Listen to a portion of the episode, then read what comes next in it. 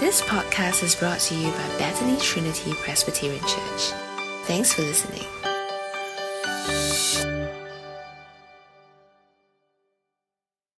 We will now have a time of scripture reading. Today's passage is taken from Luke chapter 12, verses 35 to 59. I'll be reading from the New International Version, um, and this will be a good time to grab your Bibles if you have one. Uh, if not, you can follow along on the slides.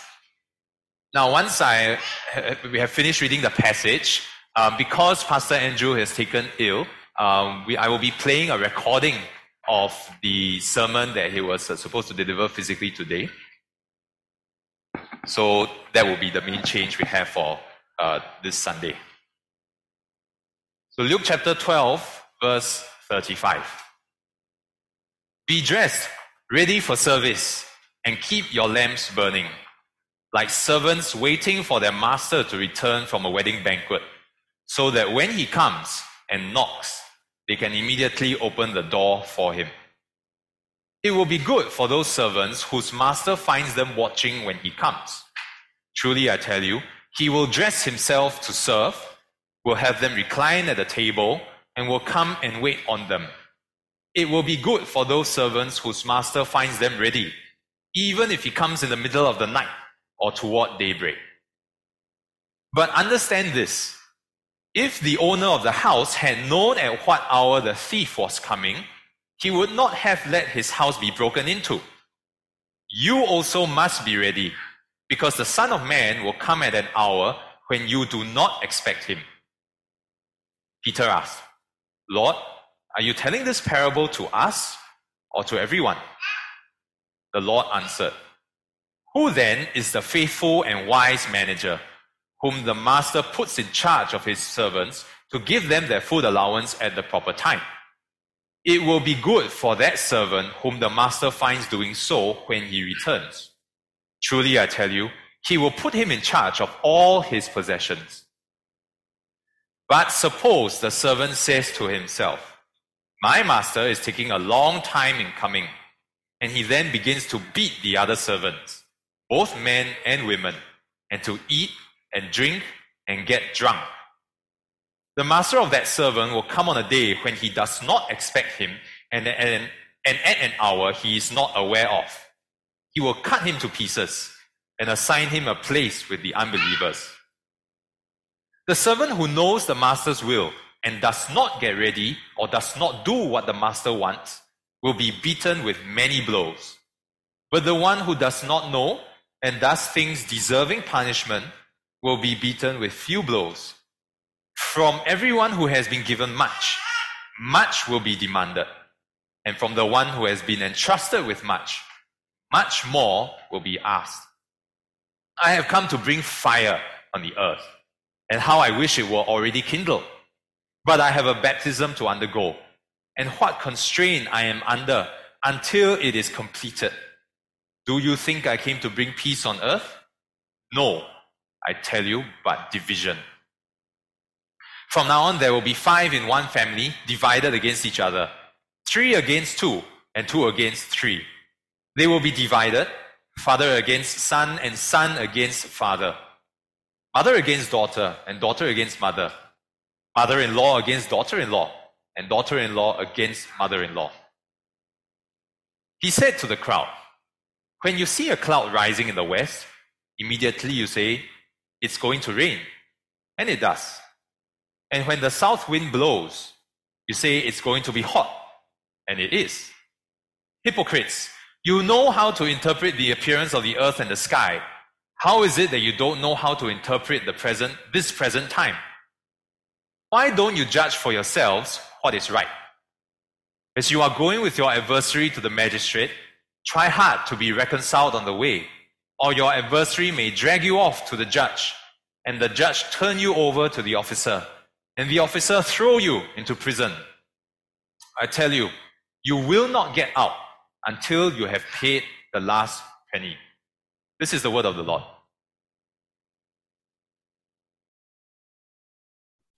Hey, good morning, everyone. Uh, I'm so sorry that I can't make it to be with you physically at GBHQ this morning. I got some stomach bug and just really had a, a, a not feeling very well, quite weak.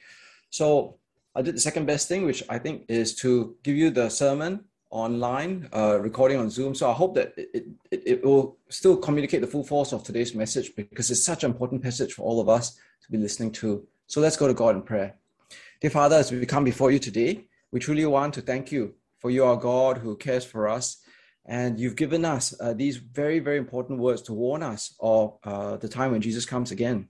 And so we will come before you and we beg you that uh, you will impact this message strongly in our hearts uh, so that it will continue to always influence every decision that we make. And we pray for all these things in the name of Jesus Christ. Amen. Right. Today's message really is about uh, know the times and be prepared. Know the times and be prepared. Now, this should be quite easy for all of us because we're in Singapore, right? And in Singapore, we are very good at knowing the times and being prepared. So, as you know, Malaysia has cancelled or uh, the export license. They had to stop exporting chicken, live chicken, to Singapore. But the other day, I was at Clementi Market and, and, uh, and Hawker Center, and I still see chicken rice being sold. I went to Sheng Siong, there's still frozen chicken. I don't really feel like I'm lacking chicken. I'm still eating chicken. And so we know the times about food insecurity in Singapore and we are prepared. So over the years, we've been diversifying our food sources, uh, getting it from different places, making sure no one has, you know, we just depend on one supplier. At the same time, uh, I was uh, reading the news and you know that actually in Singapore, we're trying to make artificial chicken. So instead of growing chicken in a in a farm, we're actually going to grow chicken. There's a factory now that's growing chicken from a laboratory, from a from a, a, a petri dish. That's amazing, isn't it? But we don't just know the times and are prepared in terms of food insecurity, but we know the times and are prepared in terms of global warming. So, you know, ever since 2011, Singapore has raised up the level of the height of the reclaimed land. Uh, Tuas Megaport, Singapore Changi Airport, the new terminal, it's going to be even higher than before. And we're going to build this great seawall, which is worth $100 billion uh, off the seacoast to mitigate against sea rise. And even as Singaporeans, we have like the top five savings rates in the world. So we know about knowing the times and being prepared. Now, the sad news is from last week's passage, we actually see that even though we are well prepared in these areas, we're not prepared for the most important future, for the most certain future, the greatest threat that humanity has, which is the threat of judgment, the threat of eternal hell. So last week, um, Jesus right told this parable about a man who was unprepared for the eternal, unprepared for judgment. God said to him, "You fool! This very night your life will be demanded from you." So here was a man who was not prepared for the future. And last week, Jesus ended by commanding strongly his disciples, but seek his kingdom, seek a treasure in heaven. And so that's the immediate context of what we're looking at today, right? And the big question is how does one live preparing for the coming judgment? How does one live preparing for the coming kingdom of God? And today, this section of Luke is the most eschatologically oriented of all the sections in Luke. So eschatological is just a fancy theological word which speaks about the end of time, right? The end of time, the coming of Jesus, and uh, the coming of judgment as well as the kingdom of God. So today, as we look at the passage, it begins with this first parable in verse 35. Be dressed ready for service and keep your lamps burning, like men waiting for their master to return from a wedding banquet, so that when he comes and knocks, they can immediately open the door for him. It'll be good for those servants whose master finds them watching when he comes. I tell you the truth, he will dress himself to serve and have them recline at the table and will come and wait on them. It will be good for those servants whose master finds them ready, even if it comes in second or third watch of the night. Now, again, a bit of context is important. We need a bit of ancient historical context.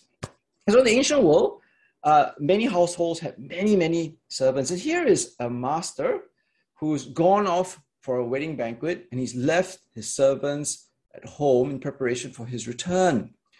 Now, in the ancient world, the wedding banquet was not just one night, right? But it could last from a few days to as long as a week. And if the wedding banquet was far away, who knows when the master will come back? It could take a long, long time. So, who is the good servant? Well, the good servant is the one who waits consistently and, uh, and, and, and, and waits for the master faithfully. So when the master comes back, he's there. Now, this is really, really interesting because when Jesus speaks of the parable, right, within his time horizon, the, the listeners may be wondering, what is Jesus talking about? How does this parable compare to their situation? Jesus is here with us. What is this master? Who is this master coming back? But Jesus, in his sovereign knowledge and omniscience looking to the future, recognizes that he is going to go to the cross, he's going to resurrect, he's going to ascend up to heaven. But then the future, the disciples, those for whom Luke is writing to, they will be the ones who are waiting for the return of the Master, waiting for the return of Jesus. And so when Jesus speaks this parable, really, he's looking forward for, for it to be used by Luke when he writes his gospel. And we are kind of like waiting for the return of Jesus as the master. And when we understand the time horizon, then, then it makes sense, right? The servants are the disciples. The master who goes off for the wedding banquet is Jesus, who is gone off, but everybody is waiting for him to return. So, how then are we to wait for the return of Jesus using this parable? Be dressed ready for service, it says. What does it mean? Are we supposed to wear our tuxedo when we wait for Jesus to return? No, I don't think so. Now, again, in order to understand the passage, it's helpful to go back to the Old Testament, right? Because the Old Testament helps us to read the Bible faithfully by giving us information, the background information to what the images are being used. And so, all the way through the Old Testament, there is this idea of girding up your loins, which is actually the, the, the, exact translation of this thing. It's not dress for service, gird up your loins, right? And so, in the ancient world, people wore really long dress, skirt, pants things. And, you know, all through the Old Testament, Exodus and Kings, uh, they are girded up, it, records them girding up their uh, the, the, the pants and tying up, tying them up so they can run, so they're ready for action, so they can escape from Egypt, so they can go to war. And so, what we see here as we look at this passage, be dressed ready for service, or gird up your loins, or tie up your long uh, pants, right? Is so that you're ready for action. And that's why it links to the idea of where when the master comes, you can immediately open the door because you're ready for action. It's not like you know you're you're you're, you're not dressed for him and you're wearing these long, long sarong things and it takes a long time for you to get to the door. No, you're ready. You're ready for action. The passage then says, keep your lamps burning. Keep your lamps burning. Now, this idea of keeping your lamps burning is where people are staying up late at night they're waiting for the master to return. So the lamps are burning so that they are not asleep. And so that's why, if you look here in this parable, the keep your lamps burning are actually linked with people waiting and watching. Now, all the more, we need to keep our lamps burning to be waiting and watching, even at inconvenient times or late at night when you're tired, when you're not expecting the master to come back. Why? Because Jesus says in this parable that the master can come back in the second or third watch of the night. Now, remember, Luke was written to Theophilus, and Theophilus was a Gentile, and he lived in the Roman system. And in the Roman system, second or third watch of the night was like 9 to 12 was the second watch, 12 to 3 a.m. was the third watch. So you need to have your lamps burning. You need to be ready at, the inconvenient times because Jesus could come from 9 a.m. to 3 p.m. Uh, sorry, 9 p.m. to 3 a.m. in the morning. And that's the time where you're least likely to be waiting and watching for him. Now, Jesus says that if you are faithful in being ready, faithful in waiting and watching, when he comes, what will he do? He gives us his image he will dress himself to serve and have them, the servants, recline at the table and will come and wait on them. Now, what does this mean? Now, again, if we can't understand something in one chapter in the section we're looking at, the book of that we're reading can be helpful in helping us to understand the meaning of that section, of that word, or that concept, or that phrase. And so, if we look at the rest of Luke, right, over and over again, uh, the kingdom of God or heaven is presented as a feast, as a feast, right? You will eat at the feast of the kingdom, you will drink at my table in the kingdom and sit on the thrones. And so, what Jesus is saying here ties in beautifully with this. He's saying that when he comes, he will he will serve you at the heavenly banquet table. He will serve you at the feast in the kingdom of God. And so, therefore, you need to be ready at all times. Why? Because when Jesus comes, he will serve you at the heavenly banquet. Now, the passage also has this very interesting thing that I want you to take note of. It says, I tell you the truth. Now, this word here, I tell you the truth, literally is trans- the translator, the translation of the word amen. Amen, the word that we use when we end in prayer, right? Amen. And amen literally means truth. Truly, it is true. Now, from our mouth, when we say amen, it's like we want this to be true. It is true. But when Jesus says the word amen, it is like a confirm, like our English double confirm. It will happen. Now, why does he want us to have this amen? Why does he want us to know that this amen will happen, that he will serve us at the heavenly banquet table? Because of the problem of delay, I think, the problem of delay, the waiting time, the problem of waiting. So on um, Friday, I went to queue up at this very long queue to have uh, my soya bean drink at the hawker center. I think it was like a queue which stretched at the end about 10 people. And I was like number six, I think, or seven. So the person, first person, you know, I thought, ah, order one one drink. I think they ordered like eight soya beans with chin chow or whatever, and, and all the little bubble tea things. Then the next person ordered 10 cups of, uh, you know, their own drinks. And then the next person, so on and so on and so on. And so the guy in front of me actually got fed up and he left. Why? It was just taking too long. It was the problem of waiting, the problem of delay. And Jesus wants us to know, Amen, right? You will receive the heavenly banquet table in the kingdom of God, and I will be serving you. If only you would just keep waiting. You, in a sense, you cannot make the mistake as the guy in front of me, right? You cannot make the mistake of giving up on Jesus, of not being ready, of not waiting for him and thinking it's taking too long, right? Because he will certainly come and he will certainly give you the kingdom of God. So, verse 39 to 40 is actually linked with this first parable, but I think it's a parable in its own distinct way. But understand this if the owner of the house had known at what hour the thief was coming, he would not let his house be broken into. So you must be ready because the Son of Man will come in an hour that you do not expect him. Now, what is what's happening here?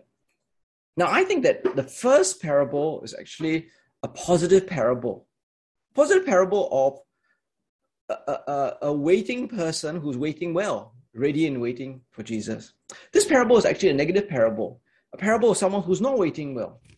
And the reason why I say this is because Jesus uses this negative picture. Even people in my Bible study group, you know, a thief coming is not a good picture, right? It's not a good picture. It's got negative overtones. But all the more, again, remember I said we need to kind of like look at the passage and, and sometimes helpful if there are links back to the Old Testament, which the writer of Luke seems to be deliberately picking up on, or Jesus is deliberately picking up on these Old Testament pictures to give a fuller picture of what we kind of look in the passage. So, yes, the thief in the night is a negative picture, but more so as we look in the Old Testament. Because as we look in the Old Testament, the thief and the knife, night is used repeatedly, and it's repeatedly used as a foreshadowing of judgment. That's biblical theology, right? Progressive foreshadowing. So, uh, you know, the Old Testament is actually looking forward and saying, look, in the Old Testament, this thief of the night picture is actually something which foreshadows judgment. So when God wants to judge Edom, okay, he says, if these came during night, would they not steal only as much as they wanted? And then so on. He'll you know talk about disaster and everything. Again, in Obadiah 5, if thieves came to you at night, if robbers came in the night, oh, what a disaster awaits you. And this is how Esau, okay, is going to be judged. And again, Jesus compares it to the day of the Lord, right? Like thieves, they enter through the windows. The day of the Lord is great. It is dreadful. Who can endure it? And we find its fulfillment in the book of 1 Thessalonians, 1 Thessalonians chapter 5. Because in 1, Thessalonians chapter 5, again, we see this image of the thief in the night. And again, the, this image of thief in the night is associated with judgment. And this time it is the judgment eschatological judgment, end time judgment, Jesus' return judgment. The day of the Lord will come like a thief in the night, while people are saying peace and safety, destruction will come on them suddenly. And so, as we look at this parable, then we see that this thief in the night is for the person who doesn't wait well, who is not ready, who is waiting but gave up, fell asleep, and doesn't do what Jesus wants. Now, Jesus also uses the word, you also must be ready because the Son of Man will come in an hour you do not expect him. Now, this word, Son of Man, is a very, very important word concept in the Old Testament. Okay, remember I talked about, about how the Old Testament looks forward to the future. This Son of Man is very important, right? Because it looks forward to the fulfillment of Daniel chapter 7. The Son of Man character is given this everlasting dominion, a kingdom. And this is fulfilled in Jesus Christ. He receives this everlasting dominion, his kingdom, when he brings, when he comes again. But at the same time, it also links to Psalm chapter 2, right? Where God gives his son the kingdom. But the coming of the son doesn't just bring God's uh, the son's kingdom and God's kingdom, but also judgment, right? You will rule them with an iron scepter, you will dash them to pieces. Can you see the negative judgment imagery here? And so, what we're meant to see here is for those who are ready at all times, they they gird up their loins, dress for service, and they're waiting and watching. They have their lamps burning. As they wait and wait and wait through the delay, when Jesus comes, they will receive the kingdom, the heavenly banquet. But for those who are not ready, not watching, not waiting, there is judgment, the thief in the night. And so, know the times, be prepared, right? If Jesus is going to come in this way, be ready at all times, watching and waiting. The passage then goes on to another development of Jesus' parallel, uh, uh, parable. So Peter asks the question, Lord, are you telling this parable to us or to everyone? And then Jesus then tells this parable, and it becomes clear after a while what uh, Jesus is talking about. He gives a, a, a similar parable about a wise and faithful manager. Now, again, in the ancient world, the households were quite big, and so one servant usually was put in charge to look after the other servants. And so he puts one servant to manage the other servants, to give them food, uh, you know, all that sort of stuff. Now, the important word to, to note here is do, right? Uh, this word keeps coming up again and again in this parable, the idea of doing, very important doing. So, what this picture is of the faithful wise manager, he is doing what the master wants. He is obediently serving, doing what the master wants. Now, because he does that, it says there that he'll be put in charge of all his possessions. Again, this is parallel to the image we got earlier on, right? So, for the person who was uh, dressed for service, had the lamps burning, Jesus would serve them at the heavenly banquet. For those who are doing obedient service, they will receive all that the master has. And what is that? What does the master have?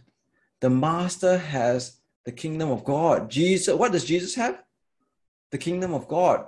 For those who are doing obedient service to the master, they receive the master's household, the kingdom of God. Now, in this picture, there's a bit more complexity, right, in the parable.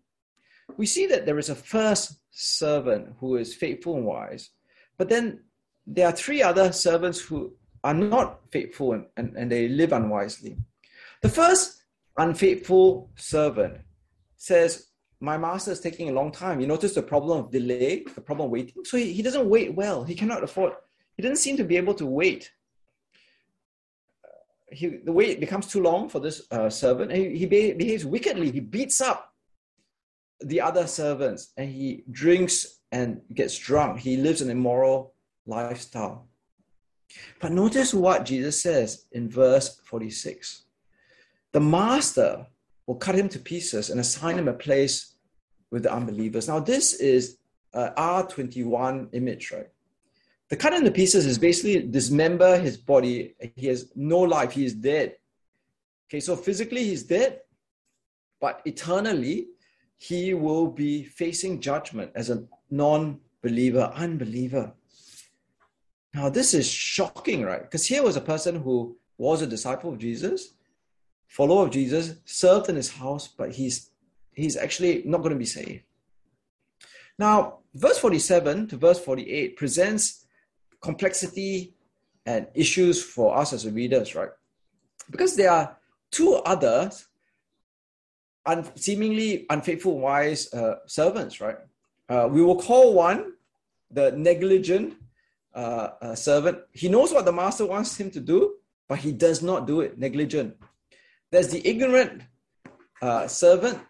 He does not know what the master's wishes are. He ends up doing the wrong things, right? So, how then do we understand the last two uh, servants? Are they saved or not? Do they go to heaven or are they put together with the unbelievers? Now, to understand, we look within the book of Luke. Okay, first rule of Bible reading look within the book of Luke. Now, many people say that within the book of Luke, uh, the parable of the master and the good and bad servant, the faithful and bad servant, is the same parallel to the parable of the sower, the good soil and the bad soil. Do you remember that? So, in the parable of the sower, there was the good soil and the bad soil, and within the bad soil, there were three separate soils. And so people say, look, if we look at Luke and try to use Luke to understand what's happening here, really there's there's just the master and the good servant and the bad servant. Because you know, as the master, I'm only interested in the servants who do what I tell them to do, right? I mean, if if if, you have uh, domestic helpers at home, you you just interested in the ones that do what you tell them to do, right? The ones that are wicked, negligent, ignorant, they're still not doing what you want them to do. And so if we look at the Luke context, it seems as if those other two uh, servants, they also are condemned. But again, uh, teaching us how to read the Bible faithfully, is there anything in the Old Testament, in biblical theology, which maybe sheds a bit of light to help us to understand this parable? Well, I think there may be, because in the Old Testament, the sacrificial system is something that uh, is fulfilled in the person of Jesus, right? It's like the sacrificial system is just a shadow. The reality is in what Jesus does. And so if you look at the Old Testament uh, sacrificial system in Numbers chapter 15, there is a there is this um, differentiation between unintentional sinning and defiant and high-handed sinning. So if a person sins unintentionally, you can bring a female goat as a sin offering. The priest can give atonement before God, and the person will be forgiven because they sinned unintentionally. But if you sin defiantly, right, you know what's right, you blaspheme God, you despise God, you break his commands knowingly, then that person is cut off and his guilt remains on him. And so if we look at the biblical theology and we look at the uh, fulfillment in Jesus, then it's possible that the third and the second bad servants, the negligent one and the ignorant one, by the grace of God through the atonement of Jesus on the cross, they are actually saved. Now, we can easily get caught up in a distraction or rabbit hole or red herring, just trying to find out what happened to these last two, right? But again, as part of our biblical reading, it's always helpful we look at what the passage is saying, try to understand our biblical theology, and also try to understand sometimes how systematic theology, what the whole Bible says about a topic, helps us to understand this. And so as we look at our systematic theology, something very, very helpful comes along because it teaches us in our systematic theology that salvation, the kingdom of God and heaven, only are found in Christ. Only when we are united in Christ, only when we are in the body of Christ. And we are only in the body of Christ, in Christ, united with Christ, if we have faith. But the Bible tells us that faith must be shown in action and doing. And this is what this parable is all about. When Jesus comes, are we in Christ? Are we united with Christ? Are we in the body of Christ? And that is only shown if our faith is revealed through doing what the master wants, in action of what the master wants.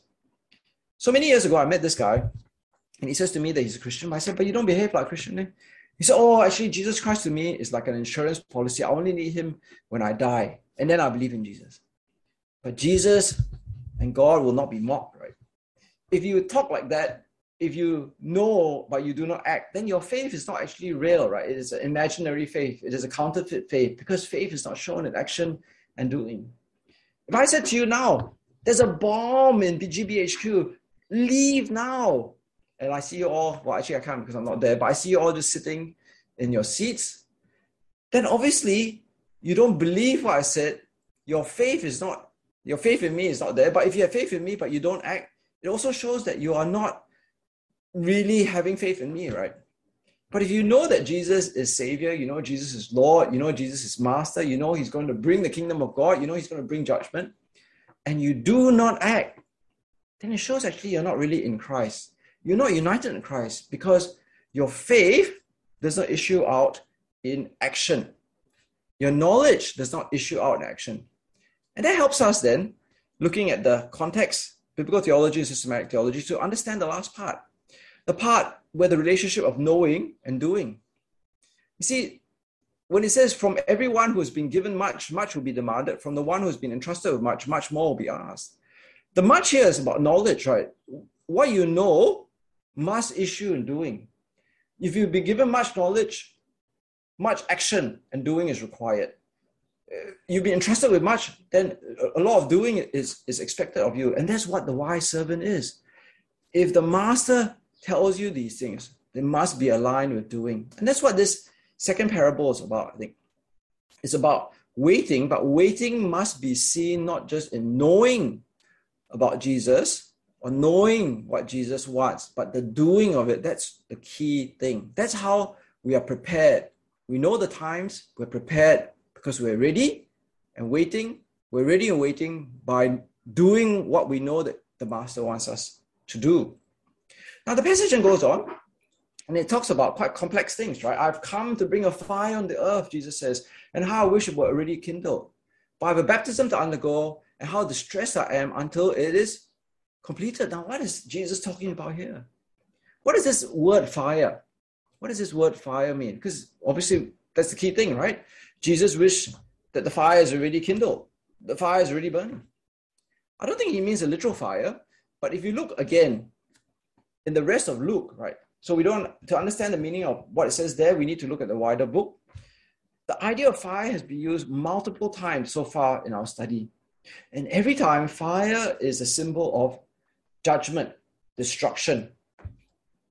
And so what Jesus is saying here, when he talks about fire, is he wants to bring judgment on the earth and how he wishes that judgment has already begun.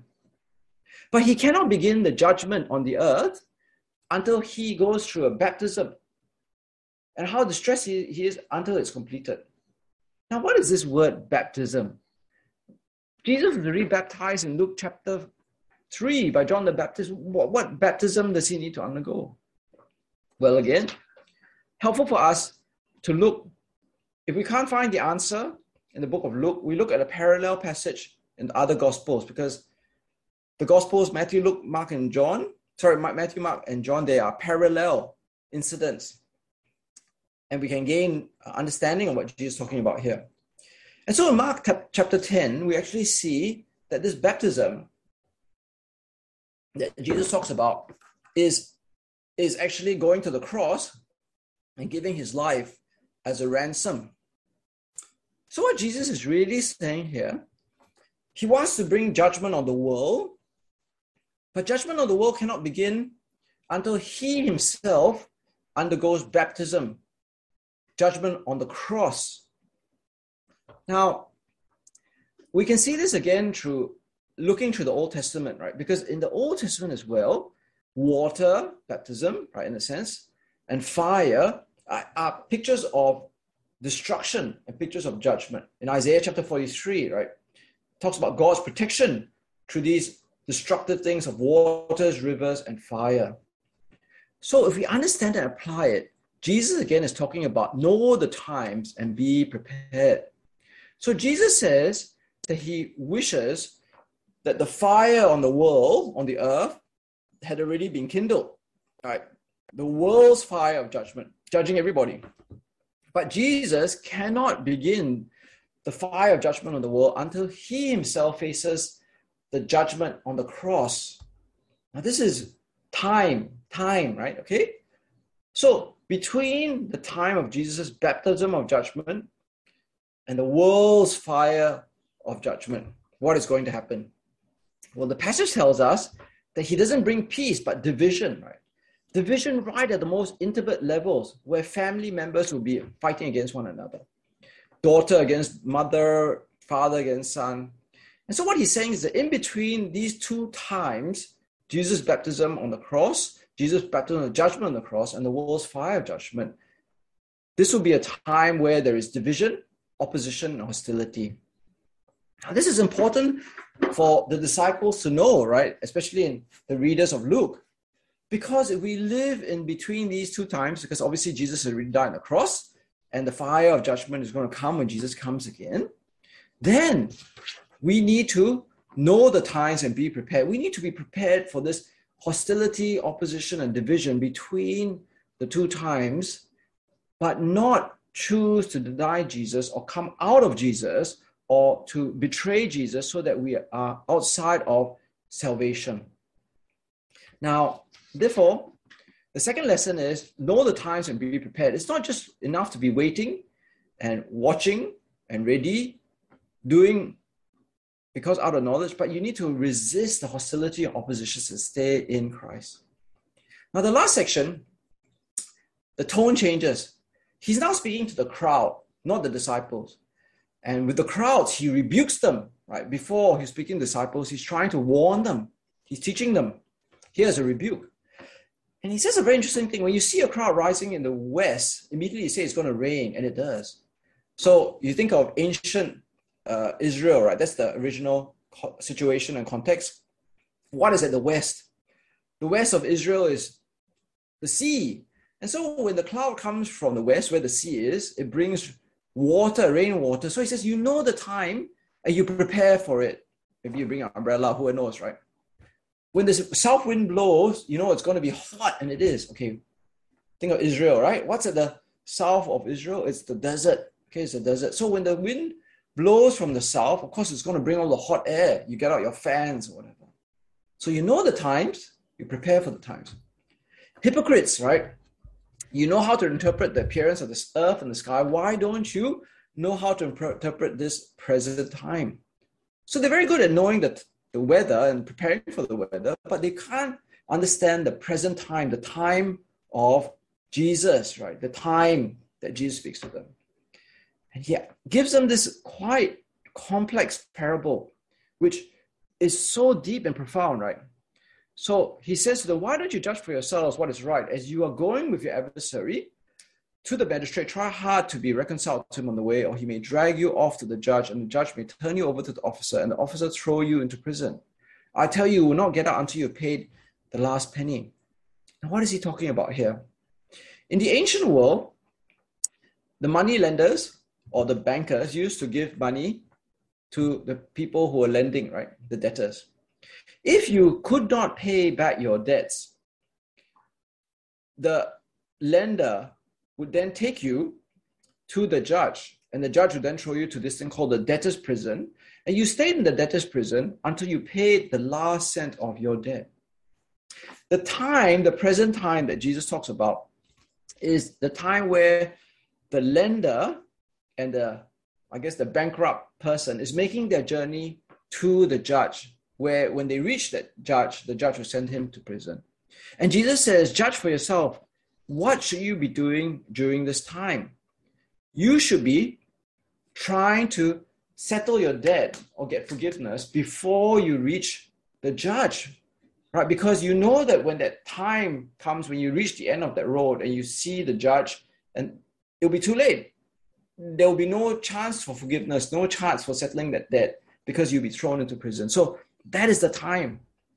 Now, what is Jesus then saying as it relates to his time, his coming, his person? Well, Jesus is actually using it together with what happened before, right?